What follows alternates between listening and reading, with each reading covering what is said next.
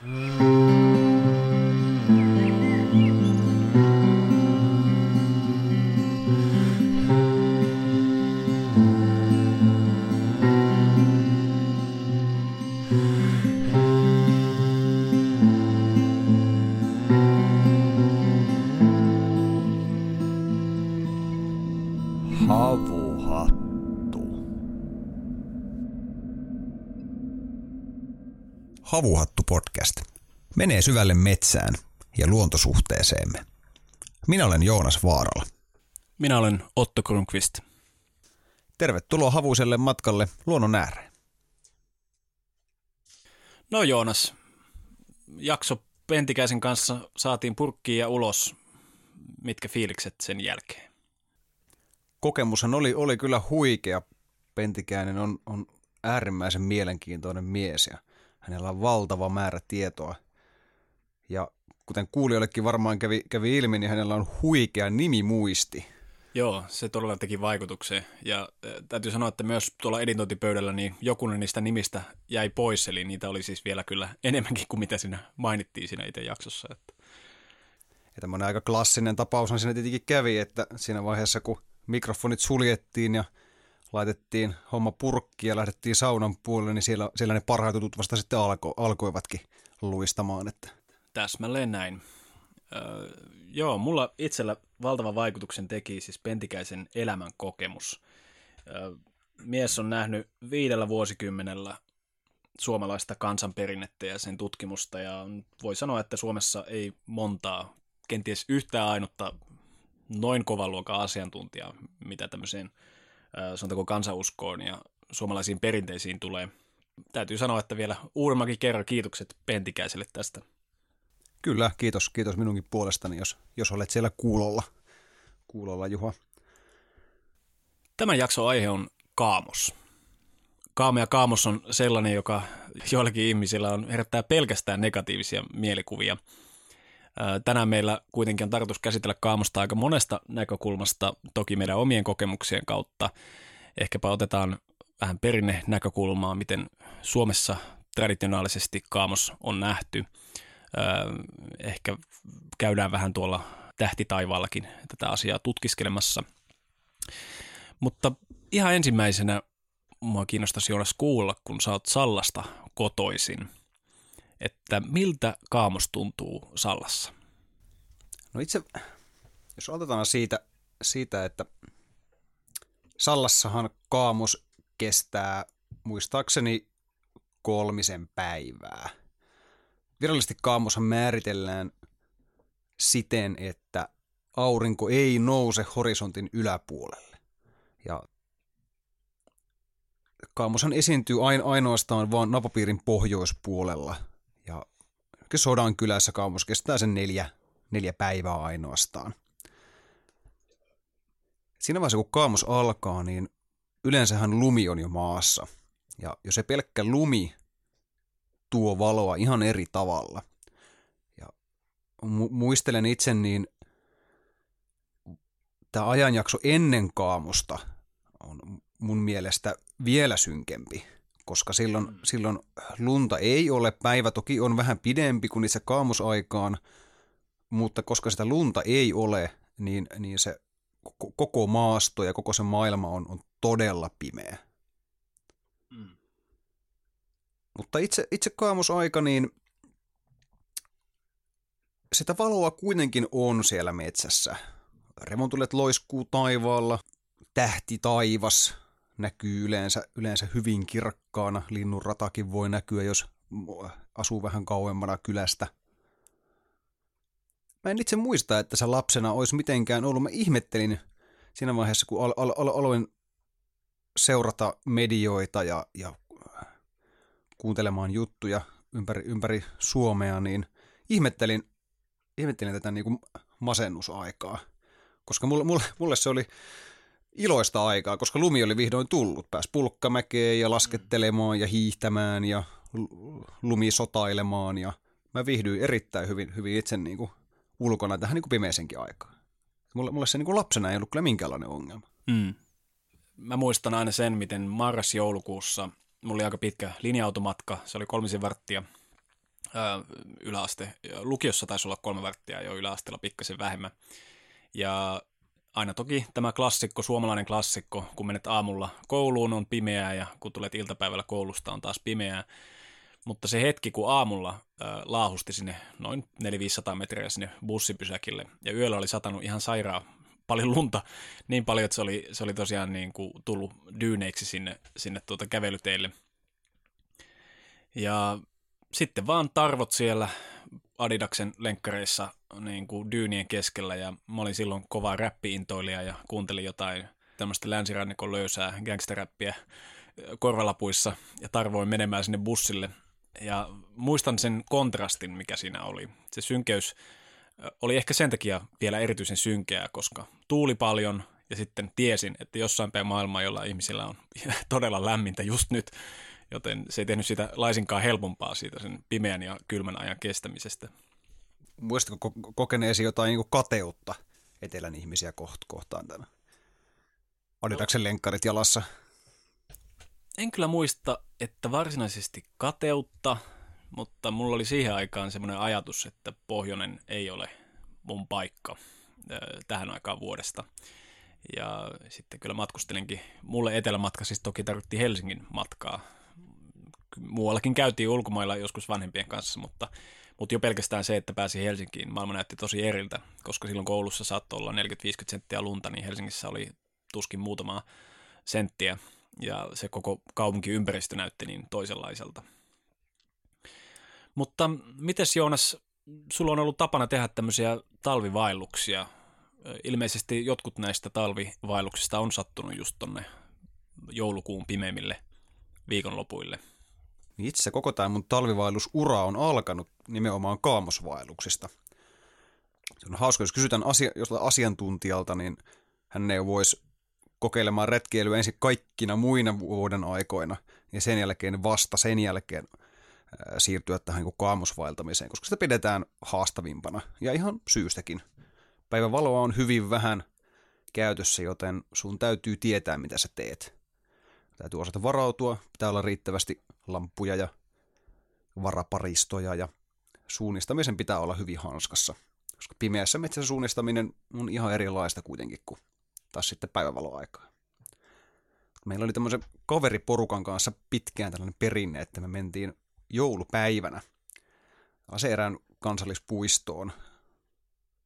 Tiet, tietty mökki, minne me aina kokoonnuttiin. Ja siitä se into sitten lähti. Pimeällä aloitettiin ja pimeällä retki päätettiin ja niistä on kyllä hienoja muistoja. Aivan. Yksi semmoinen seikka, minkä itse muistan aina vuoden pimeimmistä ajoista oli se, että jo ihan niin kuin sanotaanko yläasteiässä tuntui, että kaikki mahdollinen työ kasaantui sinne marras-joulukuulle. Tämä pitää siis edelleen paikkansa. Ihmiset, joiden kanssa tästä juttelee, sanoo, että ne vaikeimmat kuukaudet on marras-joulukuussa. Ei pelkästään sen työn taakan vuoksi, vaan sen vuoksi myös, että väsyttää jatkuvasti. hormonitasot heittelee, on univaikeuksia ja siihen päälle tosiaan tulee vielä se vaatimus saada koko maailma valmiiksi vuoden loppuun mennessä. Muistan jo hyvin varhaisessa iässä toivoneeni, että, että, tähän aikaan vuodesta saisi vaan käpertyä jonnekin huoneensa perälle ja, ja tota, laittaa kuppi kuumaa teetä ja vaikkapa laittaa vinyliltä jotain hyvää musiikkia soimaan ja nautiskella omasta olostaan. Mutta siihen harvoin tarjoutui mahdollisuutta näihin aikoihin. Niin, mitä sä Otto luulet, kun puhutaan kaamosmasennuksesta, kuinka tuore ilmiö sä uskot tämän oleva? Suomalaisessa traditiossa on tosi kiinnostavaa on se, että, että vuoden kierto on itse asiassa alun perin nähty alkavan tässä marraskuussa. Eli syksyn puhteet on laitettu pakettiin viimeistään lokakuussa, verkot on vedetty pois äh, vesiltä ja on ollut tämmöinen niin sanottu jakoaika. Tämä jakoaika on ollut siis Kekrestä Martin päivään Voin suositella lämpimästi Taivaannaulan sivuilla olevaa tällaista erittäin valaisevaa artikkelia tästä. Laitetaan äh, tonne jakson tietoihin.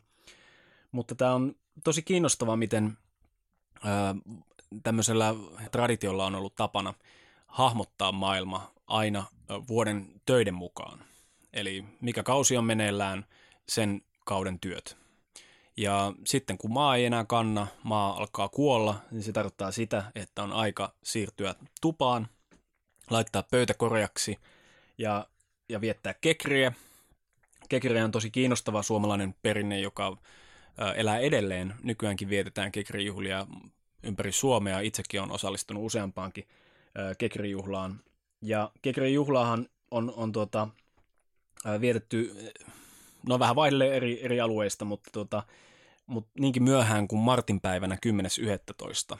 Eli silloin on ollut, ollut aivan viimeistään se, se kekriviikonloppu. Ja siitä kekristä jouluun on ollut tällaista passiivisempaa aikaa, eli silloin on oltu enemmän perheen kanssa tuvassa. on ollut totta kai joitain töitä, mitä on pitänyt tehdä. Vaan metsästelty ja... Kyllä, ja ollut, ollut toki tällaista niin kuin pientä puhdehommaa, mutta verrattuna siihen esimerkiksi, miten heinä-elokuussa on, on tuota, tehty maatilan töitä, niin työtaakka on ollut huom- huomattavasti vähäisempi. Ja tämä on hyvin kiinnostava tapa hahmottaa maailmaa, koska se on oikeastaan täysin päinvastainen kuin mikä meillä on tällä hetkellä. Nyt meidän kalenteri kulkee tammikuusta joulukuuhun ja juuri se vuoden pimein aika on se aika, kun kaikki projektit päättyy, koska ne halutaan päättää vuoden päätökseen. Ja sitten taas se vähemmän kiireinen aika sattuu justiinsa silloin, kun ihmisillä olisi luontaisesti eniten energiaa, eli sanotaanko kesä-heinäkuussa – Toisaaltahan sä voit silloin, silloin sulla on kesä, kesälomaa ja sitten sä voit vapaasti toteuttaa itse. Toki, itse toki. On, on puolensa ja puolensa, mutta mun mielestä tämä on hyvin kiinnostava ajatus. Eli jos käydään ihan pikkasen näitä, näitä tuota, tapahtumia tämän, tämän taivaanaulan kalenterin mukaan. Ole hyvä. Eli marraskuussa sanotaan routainen maa makaa martaana, kalastajat valmistavat verkot, rysät ja nuotat, rakennushirret kaadetaan metsässä – Tästä eteenpäin on jakoaika. Se on Kekristä Martin päivään. Nämä on uuden vuoden alkajaiset, pyhää aikaa uuden ja vanhan vuoden välissä. Eli tämmöinen ikään kuin siirtymäaika vanhan ja uuden vuoden väliin. Martin päivää on vietetty 10.11. Martin päivä on ollut vuoden alkajaisten ja syysjuhlien runsasruokainen päätös. Eli vähän niin kuin meidän uusi vuosi on toivotettu seuraava vuosi tervetulleeksi. Liisan päivä, 19. päivä 11. Vedet ja tiet peittyy nuoreen jäähän, eli selkeästi talven tulo, ensimmäiset selkeät merkit siitä, että, että, että mitään ei enää oikeastaan elä. Litvetin päivä 23.11. Siitä on alkanut joulun odotus. Kaisan päivä 25.11. Lampaiden syysvilla keritään. Lampaiden karjan suojelijan juhla – ja Antin päivä 30.11. Jouluoluen ja muiden joulutoimien valmistelu aloitetaan. Talvikalastuskausi alkaa, eli silloin on ollut varmaan aivan otolliset ajat mennä pilkkimään. Kalat on vielä aktiivisia siihen aikaan, aivan. koska, koska, äh, koska jään päällä ei ole vielä lunta hirveän paljon, niin sinne tulee valoa ja silloin, silloin syönti on hyvä. Kyllä. Ja tästä eteenpäin oikeastaan marraskuun lopussa säät alkaa muuttua todella kylmempään suuntaan ja tietenkin riippuen missä päin Suomea mennään, niin se kylmähän saattaa tarkoittaa vaikka, oliko se peräti Sallassa, missä mitattiin Suomen ennätyspakkaset sitten taas, ta, kun tammikuulla ollaan päästy. Valitaan Kittilän pokkaa vienyt tämän kunnia Sallan ruskalta. Se on ikuinen kilpailu. Kyllä näiden kahdella se, kahden välillä se on muistaakseni pomputellut useammankin, useammankin kerran. Yksi hyvin kiinnostava seikka. Tämä on mulle henkilökohtaisesti tosi tärkeä aihe. Tuossa puhuttiinkin pikkasen syklisestä luonteesta, mikä on ollut kalenterissa. Se, miten muinaiset kulttuurit on aikaa hahmottanut, on ollut syklinen monessakin merkityksessä. Ei pelkästään se, että on yksi iso sykli, vaan enemmänkin niin, että on pieniä sykliä, jotka on toisten syklien sisällä, jotka on toisten syklien sisällä, jotka on toisten syklien sisällä. Eli tästä me aletaan nähdä, miten yksi päivä on sykli. Me herätään aamulla, tehdään aamutoimet, iltapäivä, tehdään iltapäivän toimet, iltatoimet ja näin poispäin. Ja sitten voidaan ajatella, että yksi vuosi on sykli. Tässä välissä toki yksi kuukausi. Tämä on hyvin kiinnostava myös vuoden ja kuukauden välinen ero. Ja sitten voidaan ajatella toki, että on kosmisia syklejä, on miten meidän tähtitaivas käyttäytyy. Ja pisimmillään nämä on vuosituhansia tai jopa kymmeniä tuhansia vuosia. Ja näistä muinaisista kivistä, joita joka puolella maailmaa on, voidaan tehdä monenlaisia päätelmiä siitä, miten nämä ihmiset on asettanut ne kivet tiettyyn muotoon, siksi että ne on halunnut mitata joitain taivaan liikkeitä vuosituhansia eteenpäin. Ja nämä muinaiset observatoriot toimii edelleen. Eikö sitten, jos palataan ihan tuonne alkuun vielä, niin lähde siitä, että yksi hengityssykli, uloshengitys, sisäänhengitys, siinä on yksi sykli. Sinänsä hengitys on hauska sana, koska me ollaan henkilöitä, me hengitetään, kun me kuollaan, henki lähtee. Eli kyllä siinä on hyvin vahvasti se merkitys siinä, että tämä syklisyys liittyy muuhunkin kuin tähän fysiologiseen toimintoon. Toki meidän hengitys, se, että meidän keuhkoihin tulee ilmaa ja hiilidioksidia tulee ulos, hyvin kiinnostava ilmiö ja erittäin tärkeä, koska jos kokeilet olla viisi minuuttia hengittämättä, niin huomaat, miten tärkeää tämä on. Mutta jos puhutaan, niin kuin puhuttiin viime jaksossa Pentikäisen kanssa hengityksestä, niin sillä on hyvin paljon syvempi merkitys. Ja joka kerta, kun otatte jonkun kirjan käteen, missä puhutaan hengityksestä, muinainen teksti siis, niin silloin ei puhuta tästä ikään kuin pölyimuri, jossa vaan tapahtuu jotain ees taas, vaan laajemmassa mielessä informaation vaihdosta, meidän hienvaraisesta systeemistä ja muusta. Oletko siis ottu sitä mieltä, että tällaisessa syklistisessä maailmankuvassa alkua ja loppua ei ole olemassa? Täsmälleen näin. Se on tosi tärkeä lähtökohta, koska on todella vaikea määritellä, mistä jokin alkaa ja mihin se loppuu. Vaikkapa ihmiselämä. Tämä on ikuinen debatin aihe. Alkaako ihmiselämä vaikkapa siitä, kun tapahtuu hedelmöitys? Alkaako se siitä, kun syntyy alkio? Alkaako se siitä, kun lapsi syntyy maailmaan? Vai siitä, kun alkaa sydän sykkimään vai? Niin, juuri näin. Eli se, että me pystyttäisiin ymmärtämään näitä syklejä, niin se vaatii hiukkasen meidän käsitteistön ja meidän koko maailmankuvan muuttamista. On mielekkäämpää puhua prosessista. Prosessi on tosi kiinnostava käsite siinä mielessä, että sillä ei ole alkua eikä loppua, se on jatkuvasti käynnissä. Sitä on huomattavasti vaikeampi arvioida kokonaisuutena, koska sen alku ja loppu on hämärän peitossa. Se on vain jatkuvasti käynnissä.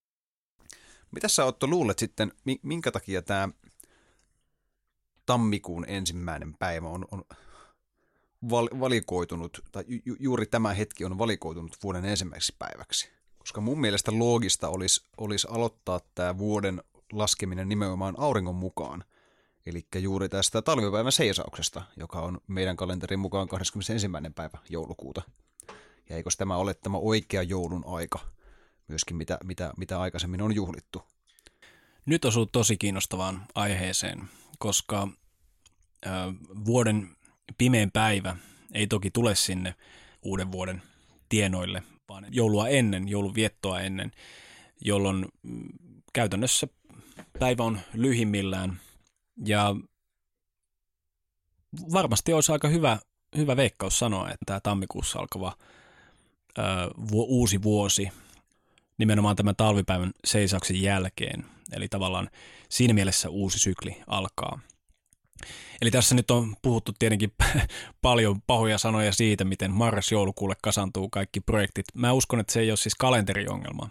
Todennäköisesti millä tahansa kalenterilla me voitaisiin kyllä elää harmonista elämää, jossa me kuunneltaisiin niitä meidän kehon ja mielen syklejä kuin myös luonnon syklejä, vaan enemmänkin ehkä kulttuurin ongelma vai mitä tuumit tästä, Joonas? Niin, yksi, yksi tämän tota,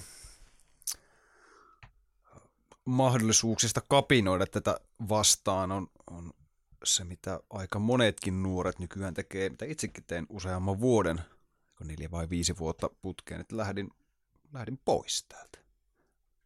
Intiaan ja, ja Nepaliin ja vähän lämpimämpiin maihin, jossa valoa riittää enemmän. Koska en yksinkertaisesti halunnut kokenut pystyväni puurtamaan ihan samalla tavalla, samalla sykkeellä kuin mitä, mitä minulta vaadittiin. Hmm. Myös aikamoinen määrä eläkeläisiä muuttaa ihan pysyvästikin asumaan hmm. Espanjan aurinkorannoilla ja he tulevat ainoastaan vaan muutamaksi kuukaudeksi kesämökkeilemään sitten tänne Suomeen. Hmm. Niin, tänä, näinä päivinä meillä on se mahdollisuus toki ottaa lentokone ja lentää tuosta vaikkapa viikoksi tai kahdeksi tai vaikkapa koko talveksi, jos sikseen tulee. Muinaisina aikoina, jos olet ottanut vaikka hevosen tai jopa laivan, niin sulla on mennyt muutama viikko siitä, että olet päässyt vaikkapa Saksan pohjoisrannikolle, missä valoa ei ole hirveästi sen enempää. Eli se ei sinänsä ollut heille vaihtoehto, vaikka sanotaanko vaikka, että olisi ollut rahallisestikin mahdollista. Toki noihinkin aikoihin, no sanotaanko 1700-1800-luvulla on matkustettu kylpyläkaupunkeihin ja muihin. Tämä on muuten kiinnostava seikka, mikä liittyy eurooppalaiseen tämmöiseen traditionaaliseen tapaan pitää huolta meidän systeemistä, niin sillä on paljon tekemistä tämmöisten niin kuin kylpyjen kanssa ja höyryhoitojen kanssa ja niin kuin tavallaan huoneen lämpötilan nostamisen kanssa. Eikö Euroopassa ollut joka kaupungissa useitakin niin kuin julkisia saunoja? Tämä saunaperinne on ollut, ollut niin kuin ympäri Eurooppaa, mutta se on ainoastaan Suomessa jäänyt, jäänyt jäljelle. Niin, sen tiedän ainakin, että kylpylöitä on ollut. Ja nimenomaan tämmöisiä niin höy- höyrysaunoja. Niin, höyrysaunoja, kyllä. Joo. Joo, tästä on itsekin lukenut. Tästä löytyy yksi hyvin kiinnostava teksti. Siitä on juuri uusi ö, tulkinta tehty, tämmöinen Voinichin teksti, joka on aikaisemmin ollut täysin käsittämätöntä tutkijoille, mutta he on nyt ö, löytäneet siihen avaimen ja se näyttäisi olevan tämmöinen opas, opas tämmöisiin niin kuin höyryhoitojen tekemiseen. Suomessa toki meillä on ollut oma sauna ja niin kuin italialainen ystäväni sanoi, niin sauna is the Finnish sun, eli suomalainen aurinko, eli silloin kun sitä on kaikista vähiten, niin silloin tekee kaikista eniten mieli saunoa. Erittäin hyvä vertaus, pidän tästä. No jos palataan vielä tuohon traditionaaliseen kalenteriin, yksi semmoinen seikka, millä on ennustettu talven kulkua, on linnunrata. Linnunrata on tullut näkyviin yleensä syksyn edetessä, toki kesän jälkeen on alkanut olla myöskin pimeätä, tähtitaivas on tullut esiin ja nykyäänkin ilmeisesti tuossa niin syys-lokakuussa linnunradan saattaa nähdä kaikista kirkkaimpana taivaalla. Ja uralilaisten kansojen uskomuksissa vesilinnut matkaa tuon puoleiseen juuri linnurataa pitkin. Eli tässä kuvastuu tämmöinen todella kiinnostava tapa hahmottaa luonnon kuolema – ja luonnon siirtyminen ikään kuin tuonelaan. Ja siellä linnuradan alkupäässä, siellä on tämmöinen auringonnousun puoli, siellä on syystalvi ja sitten taas toisen puolen päässä on kevätpuoli. Eli tässä, niin kuin kaikissa tämmöisissä traditionaalisissa näkemyksissä, yhdistyy metafyysinen tapa hahmottaa maailmaa ihan tämmöiseen konkreettiseen. Eli toki myös sitten vesilintujen matkaan, muuttomatkaan, kun vesilintut muuttaa syksyllä pois ja sitten palavat keväällä takaisin. Syys-lokakuussa pimeinä iltoina siitä linnuradasta on ennustettu, että millainen talvi on tulossa. Eli jos se itäpää on ollut himmeä, utuinen, ää, alkutalvesta tulee leuto ja luminen, jos linnuradan ää, itäpää on kirkas, niin se ennustaa tämmöisiä paukkupakkasia ja lumetonta talvea. Niin, tuo on tosi kiinnostavaa. Mä löysin tällaisen murrelainauksen Virtarannan teoksesta Sana ei sammaloidu. Tämä on Hämeen murteella, joten pahoittelen ka- ka- kaikkia Hämeen murteen ystäviä. Itä-Lappilainen murteeni ei välttämättä taivu, taivu tähän ihan niin hyvin kuin pitäisi, mutta se menee näin. Ja siitä ennusti kaikki ilmat. Siitä ties kertoo, milloin tulee syksystä paljon lunta ja milloin tuosta keväästä paljon lunta. Jos pää linnunraasta on hyvin tummaa, niin silloin aina satoi syksystä paljon lunta. Jos se on taas pää tumma ja tuo etelänpuoleinen pää on kirkas, niin sitten sato kevästä paljon lunta. Joo, ennustuksen lisäksi äh, linnurata on liitetty paljon muita tämmöisiä kosmologisia käsityksiä, Tämä on tosi kiinnostavaa, että suomeksi kysymys on linnuradasta, joka liittyy vesilintuihin. Ja niin kuin viimekin jaksossa puhuttiin, linnulla on aina myös tämmöinen metafyysinen merkitys. Englanniksi tiedämme, että kyseessä on Milky Way. ja itse asiassa se voi palautua sanan galaksi, koska kreikan kielen sana gala tarkoittaa maitoa. Eli kreikkalaisessa mytologiassa taas linnurada on nähty syntyneen Hera jumalattaren maidosta. Eli hyvin kiinnostava näkökulma. hiukkasen erilainen tapa hahmottaa tätä. mutta jälleen kerran osoittaa sitä, vähän samalla tavalla kuin nämä höyryhuoneet ja muut, että Euroopassa mm, on ollut traditio, jonka edustajat on todennäköisesti jollain tasolla voineet ymmärtää toistensa metafysiikkaa, mikäli ovat löytäneet jonkinlaisen yhteisen kielen.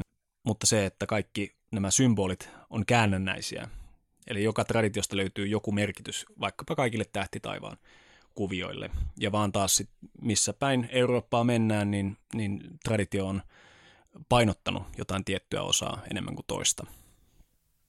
Pitäisikö meillä Otto tässä vaiheessa käydä lisäämässä vähän lisää puuta tuonne meidän sauna-arinalle?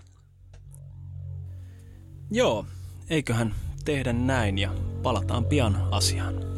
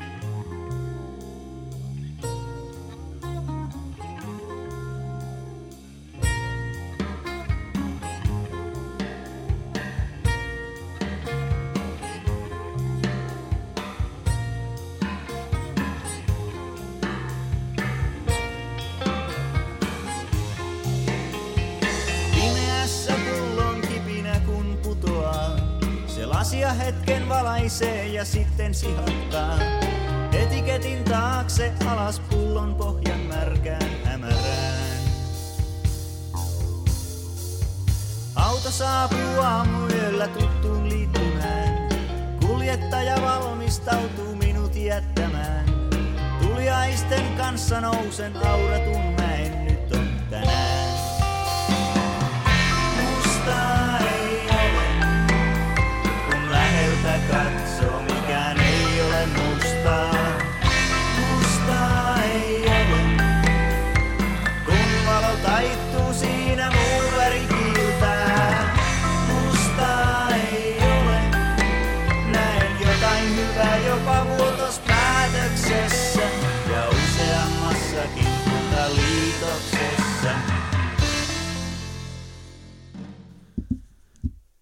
tuosta upeasta absoluuttisen nollapisteen Mustaa ei ole kappaleesta, jota ystävällisesti saimme käyttää. Kiitos, su- suuri kiitos tästä Diudout Tapeseille. Tuleekin mieleen, että juuri tämä, tämä aspekti, että kaamuksessakaan sitä täyttä mustaa ei ole, vaan hämärä aika lailla määrittelee ainakin mun mielestä tätä, tätä niin kuin kaamosaikaa. Koska kun varsinaista, valon, varsinaista auringon valoa ei ole, niin ne on eri- erilaisia hämärän asteita, mitä, mitä silloin on. Ja klassinen jako on, että hämärä, hämärä voidaan jakaa kolmeen eri asteeseen. On siinä se porvarillinen hämärä, josta tykkään tässä termistä todella paljon. Sehän tulee siitä, että että työläiset, käsityöläiset porvarit on nähnyt vielä työskennellä ulkona. On sen verran, sen verran vielä, vielä auringonvaloa ollut. Kirkkaammat tähdet on jo esillä ja aurinko on enintään kuusi asetta taivaanrannan alapuolella. Ja se kulma mitataan nimenomaan sitä auringon kiekon keskipisteestä. Ja toinen hämärän laji on nauttinen hämärä – ja silloin aurinko on 6-12 asetta taivarannan alapuolella. Ja varsinkin merellä niin taivaranta on selkeästi nähtävissä. Ja monet, monet kirkkaammissa tähdeistä näkyy selkeästi tämän nauttisen hämärän aikana. Ja nimenomaan meren, tästähän tämä nimi tuleekin, että merenkulkijat on pystynyt käyttämään sekstanttia äh, sijaintinsa määrittämiseen. Ja kolmas tapa määritellä hämärää on astronominen hämärä, jolloin aurinko on 12-18 asetta taivaran alapuolella. Ja silloin tähtitieteellisiä havaintoja pystytään tekemään, mutta taivaanrannassa on vielä auringon kajo. Mikä mulle itselle on varsinkin pohjoisen hämärässä hienoa ja tärkeää on tämä sinisyys. Oletko itse pistänyt tämän sinisen värin merkille? No ehdottomasti. Tästä tulee mieleen aika, kun olin Sodankylässä armeijassa ja, ja toki niin kuin sanoit aikaisemmin, niin varsinaista kaamosta ei sielläkään ole kuin se 4-5 päivää, mutta sinistä on se kuukausi pari. Ja siihen tottuu hyvin nopeasti. Siihen tottuu, miten kaikissa tämmöisissä aamuaskareissa ja aamupäiväaskareissa ja muissa se taustavalo on semmoinen sinertävä, hyvin haalea. Ja niin kuin äh, setäni asian ilmaisi, että Lapissa se aika marraskuusta äh, tammikuun loppuun, niin ei paljon sisällä tarvi valoja pois laittaa. Eli se sininen valo ei ole sellainen, mikä todellisuudessa valaisee. Se antaa juuri tarpe- tarpeeksi, että näkee. Mutta en ikinä unohda sitä hetkeä, kun ainahan siis armeijassa aamukuudelta mennään riviin siihen tota, komppania eteen. Ja oli ensimmäinen aamu, ää, tosiaan parin kuukauteen, kun kuudelta näkyy keltainen, kirkkaan keltainen auringon kajo. Ja se sinisen ja keltaisen kontrasti oli niin huikea. Mä en vaan unohda sitä tunnetta. Eli siinä mun mielestä upealla tavalla tuli esiin tämä, miten kierto tapahtuu. Myöskin tämmöisten niin kuin taivaan värien kautta. Ja myöskin tuossa, mitä puhuttiin ennen taukoa linnuradasta, niin se, että millainen se linnurata on ja millaisia sävyjä siinä on. Ja miten paljon helpompi on tunnistaa myöskin tämmöisiä sävyjä, kun ei jatkuvasti ole tämmöisiä ää, valolähteitä, jotka ei tule luonnosta. No, jos puhutaan ihan tästä luonnonvalon vaikutuksesta meidän fysiologiaan, siitä on toki tehty jonkin verran tutkimusta. Iltapäivälehtien lööpit on täynnä kaamosmasennusta ja siitä puhetta, ja se on varmasti lisääntynyt viime aikoina. Vertailuja erilaisista kirkasvalolampuista ja Kyllä. E- etelän matkahinta, hintavertailuja. Joo, juuri näin. Länsimaalainen lääketiede näkee tämmöisen sisäisen kellon toimintahäiriön. Puhutaan paljon hormonitasoista, eli kun valosa-aika lyhenee, niin, niin tota melatoniinin eritys alkaa aikaisemmin illalla ja loppuu myöhemmin aamulla. Ja myöskin hermovälittäjäaineet, serotoniini, dopamiini etunenässä, niiden käyttö viestin siirrossa, se kärsii pimeydessä. Mutta toki jos mietitään, ja palaan hiukkasen nyt tähän vaikkapa Ayurvedan näkemykseen, niin Ayurvedassa esimerkiksi ymmärretään se, miten jo pelkästään yhden päivän aikana meillä on tietynlaiset ikkunat, jolloin meidän hormonitoiminta toimii toisella tavalla kuin aamupäivällä on tietynlainen tapa, miten meidän systeemi toimii ja iltapäivällä toisenlainen ja illalla kolmannenlainen. Ja mä väitän, että pelkästään se, että me ymmärretään, että on luonnollista, tämä tulee ja sitten se menee, auttaa siihen, että se ei ole niin musertavaa. Se on myöskin yksi stressilievityskeinoista. Tästä on tehty tutkimuksia, miten esimerkiksi työpaikoilla stressitasoihin vaikuttaa ennen kaikkea kaksi asiaa. Se, kokeeko, että pystyy itse vaikuttamaan niihin omiin asioihin, ja sitten tämmöinen niin sanottu niin kuin elämän skripti, eli millä tavalla hahmottaa sen ö, oman työnsä suhteessa omaan identiteettiin. Ja jos tottuu ja totuttaa ajattelemaan itsemme, että, että voi kauhea, että marraskuu tulee, että on ihan kauheata, ja, ja niin kuin näkee sen tällaisena niin oikeasti vaan pahana asiana, niin se vaikeuttaa entisestään ö, meidän systeemin normaalia toimintaa. Olisiko sulla Otto tarjota jotain ratkaisua tähän asiaan, että millä tavalla, jos ihminen ei halua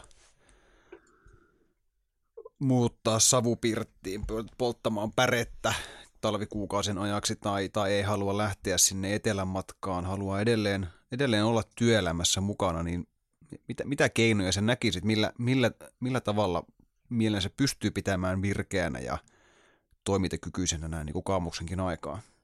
Hienoa Joonas, että otit tämä asia esille, koska tämä on itse asiassa tosi tärkeä juttu, jonka vähän pelkäsin, että me unohdetaan ottaa tähän mukaan. Öm, joogassa me voidaan nähdä oikeastaan kaikki polariteettien yhteistoimintana. Yksi tapa hahmottaa tätä on aurinko ja kuu, aktiivinen ja passiivinen. Ja jos me sovelletaan tätä vaikkapa ihan meidän arkielämään, niin meillä on meidän kulttuurina on pikkasen ongelmallista se, että me arvostetaan valtavasti sitä aurinkonäkökulmaa, aktiivista, toimeliasta, tapaa hahmottaa oma elämä. Ja toki tämmöinen niin suorituskulttuuri on siitä oire, eli tämmöinen passiivinen irtipäästäminen, rentoutuminen tai vaan oleminen, se, sitä ei nähdä samanlaisessa arvossa kuin tämmöistä aktiivista, niin kuin hereillä olevaa, ongelmia ratkaisevaa mielen tasoa. Kertoisiko lisää, mit, mitä, mitä tarkoitat passiivisella irtipäästämisellä? Irtipäästäminen ei ole minkään tekemistä, koska jos yrität tehdä rentoutusta, niin se on tuomittu epäonnistumaan. Rentoutuminen ei ole minkään tekemistä, vaan se on irti päästämistä. Se on jotain, mikä seuraa siitä, kun päästään irti.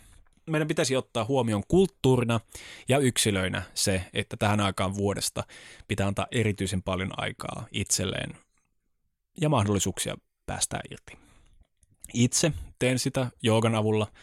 Se on upea hetki, kun nousee sieltä asanamatolta ja kaikki aktiivisen mielen toiminnot, niitä ei vaan enää ole. Mieli on täysin tyhjä. Mutta on muitakin keinoja.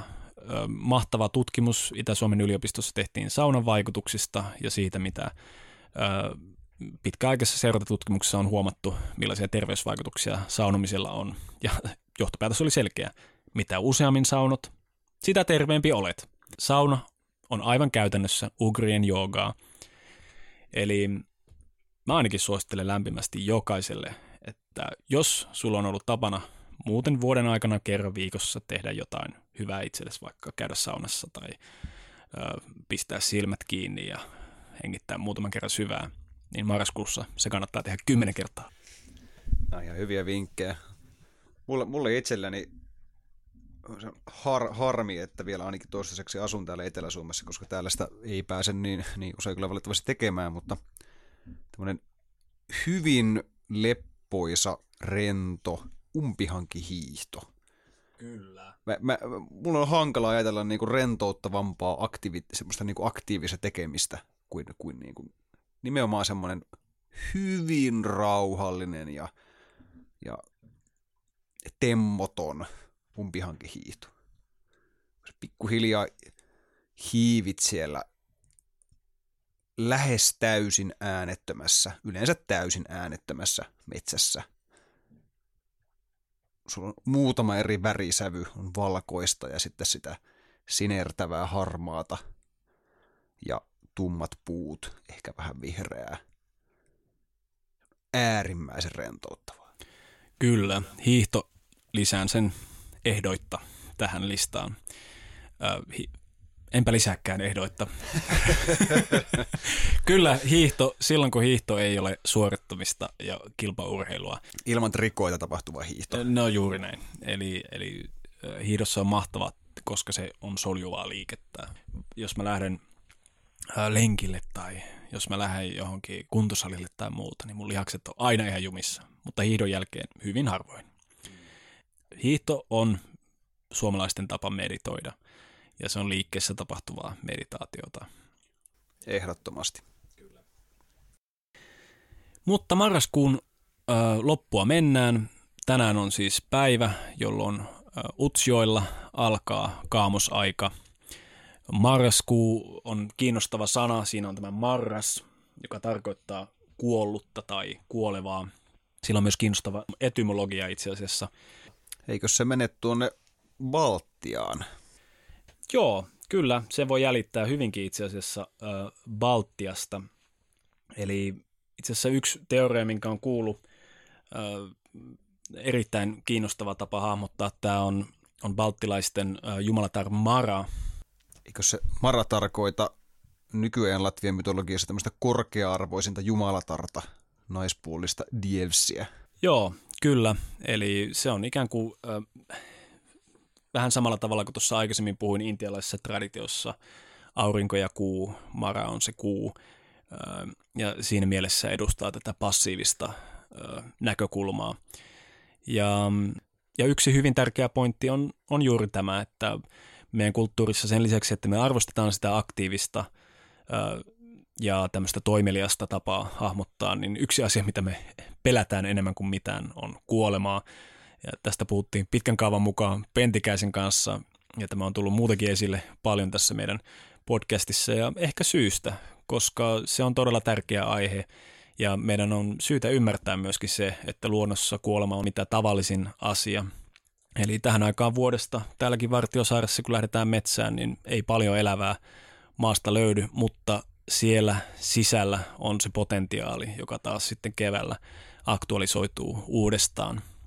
Nyt on vaan semmoinen aika, jolloin me havaitaan sitä, miten on ikään kuin se laskeva sykli. Ja itse ainakin kunnioitan sitä ja nostan hattua tälle uskomattoman hienolle voimalle, joka uusintaa itseään vuosi vuodelta. Sitähän saatiin myös jonkun verran positiivista palautetta nimenomaan tästä kuoleman käsittelemisestä. Se on asia, asia mitä, mitä meidän yhteiskunnassa vältellään, niin kuin, niin kuin tässä keskustelussakin silloin sivuttiin. Se on semmoinen asia, mistä, mistä ei haluta puhua. Se on niin raskas ja, ja vaikea aihe – Mm. Että se halutaan mielellään laka, lakaista sinne tota, tavallisten päivittäisten murheiden taakse, mm. eikä siitä oikein keskustella. Se pitää paikkansa ja jos mietitään tällaista, niin kuin, monilla meistä on totta kai vaikeita kokemuksia tämän asian suhteen ja sen ymmärtää, että se ei, ei ole mikään helppo aihe. Mutta jos miettii tämmöistä hyvin, niin kuin sanoisinko, psykologisesti turvallista tapaa lähteä käsittelemään tätä asiaa, niin ensimmäisenä voisi varmaan aloittaa kunnioittamalla kaamosta, kunnioittamalla tätä aikaa vuodesta, jolloin kuolema on läsnä ihan meidän ympäröivässä maailmassa ja siirtyä kaupungista toki luontoon toteamaan myöskin tämän seikka. Hmm. Tähän loppuun hieno tarina Marko Leppäseltä. Tarinan nimi on Martan aikaa. Sumu makaa maisemassa. Käännetyn pellon pinta kiiluu mustana kuin korpin silmä. Pajun riisutut oksat riipivät kirjainmerkkejä harmauteen. Koko luonto näyttäytyy karuna, minimalistisena ja selkeänä. Lämpötinä lainehtii nollan molemmin puolin. Välillä ylitse pyyhkäisee Atlantin valtamereltä nousseen myrskyn häntä. Välillä avautuu pohjoisen portit – ja kuurainen maa sädehtii kirkkaassa aamussa jalokivien myriadina. Pilvisellä säällä päivä ei kunnolla jaksa valjeta. Halukkaasti antautuen valo uppoaa iltapäivän tihentyvään hämärään. Syys pimeää on jo viideltä. Yö tuoksuu vain vienosti ja tismalleen samalta kuin päiväkin. Ilmassa viipyilee hajoamisen mehevyyttä ja kirpeyttä – märän maan arvoituksellista tuoksua. Kasvukausi on päättynyt. Kesästä voi nähdä vähäisiä hajoavia rippeitä, eräänlaisia muistoja ja tulevaisuuden lupauksia. Niityn laidan mesiangervo seisoo yhä lahoavista lehdistään kiinni pitäen. Se ja monet muut talven törröttäjät ovat luurankoja, joilla on käsissään uusi elämä. Talvituiskujen tuiverrukselle he luovuttavat siemenensä kauas lennettäväksi kesälle, sen ikuiselle paluulle. Linnut ovat miltei vaiti. Iloluonteiset suviasukkaat ovat muuttaneet etelään, ja vain jokunen ympärivuotinen paikkalintu, kuten närhi, palokärki, harakka, tiainen, ilmoittaa lakonisesti olemassaolostaan. Hyönteiset ovat piiloutuneet, useimmat paineet munan tai muun esiasteen alkeelliseen tilaan. Nisäkkäät ovat varastoineet ravintoa rasvakudoksiinsa ja kätköihinsä. Osa niistä vajoaa talviuneen, osa horrostaa ja osa kamppailee jokaisesta suupalasta. Pohjoiseen sopeutunut ihminen vietti tuhansia vuosia elämäntapaa, jossa kesä merkitsi kiivaan toiminnan aikaa ja sen vastapainona talvi, verkkaisa tulilla istuskelua ja lyhyitä päiväaskareita. Agraariyhteiskunnan maatalossa vuoden työt olivat pulkassa marraskuun alkuun mennessä.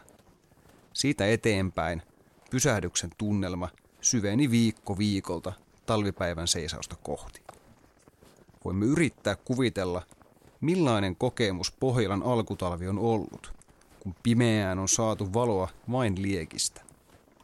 On vaikea savaistua siihen käpertymisen määrään, mitä esi-isämme on täytynyt tuntea.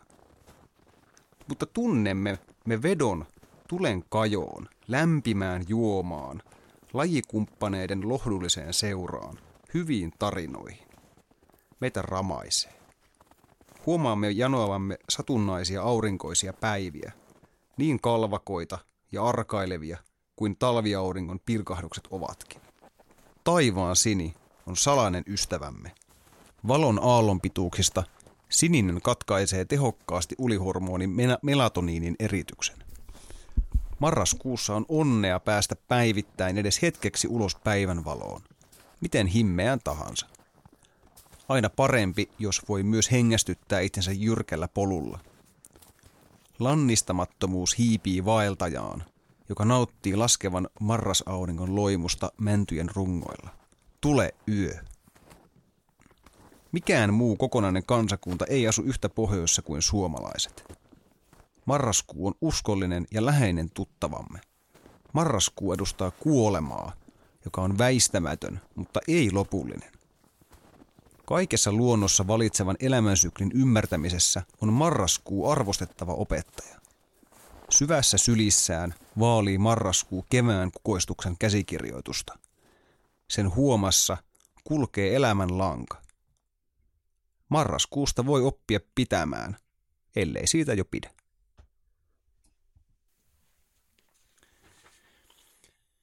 Tähän on hyvä päättää tämänkertainen jaksomme. Oikein hyvää kaamosaikaa, Joonas. Sitä samaa Otto. Kikkis. Kikkis.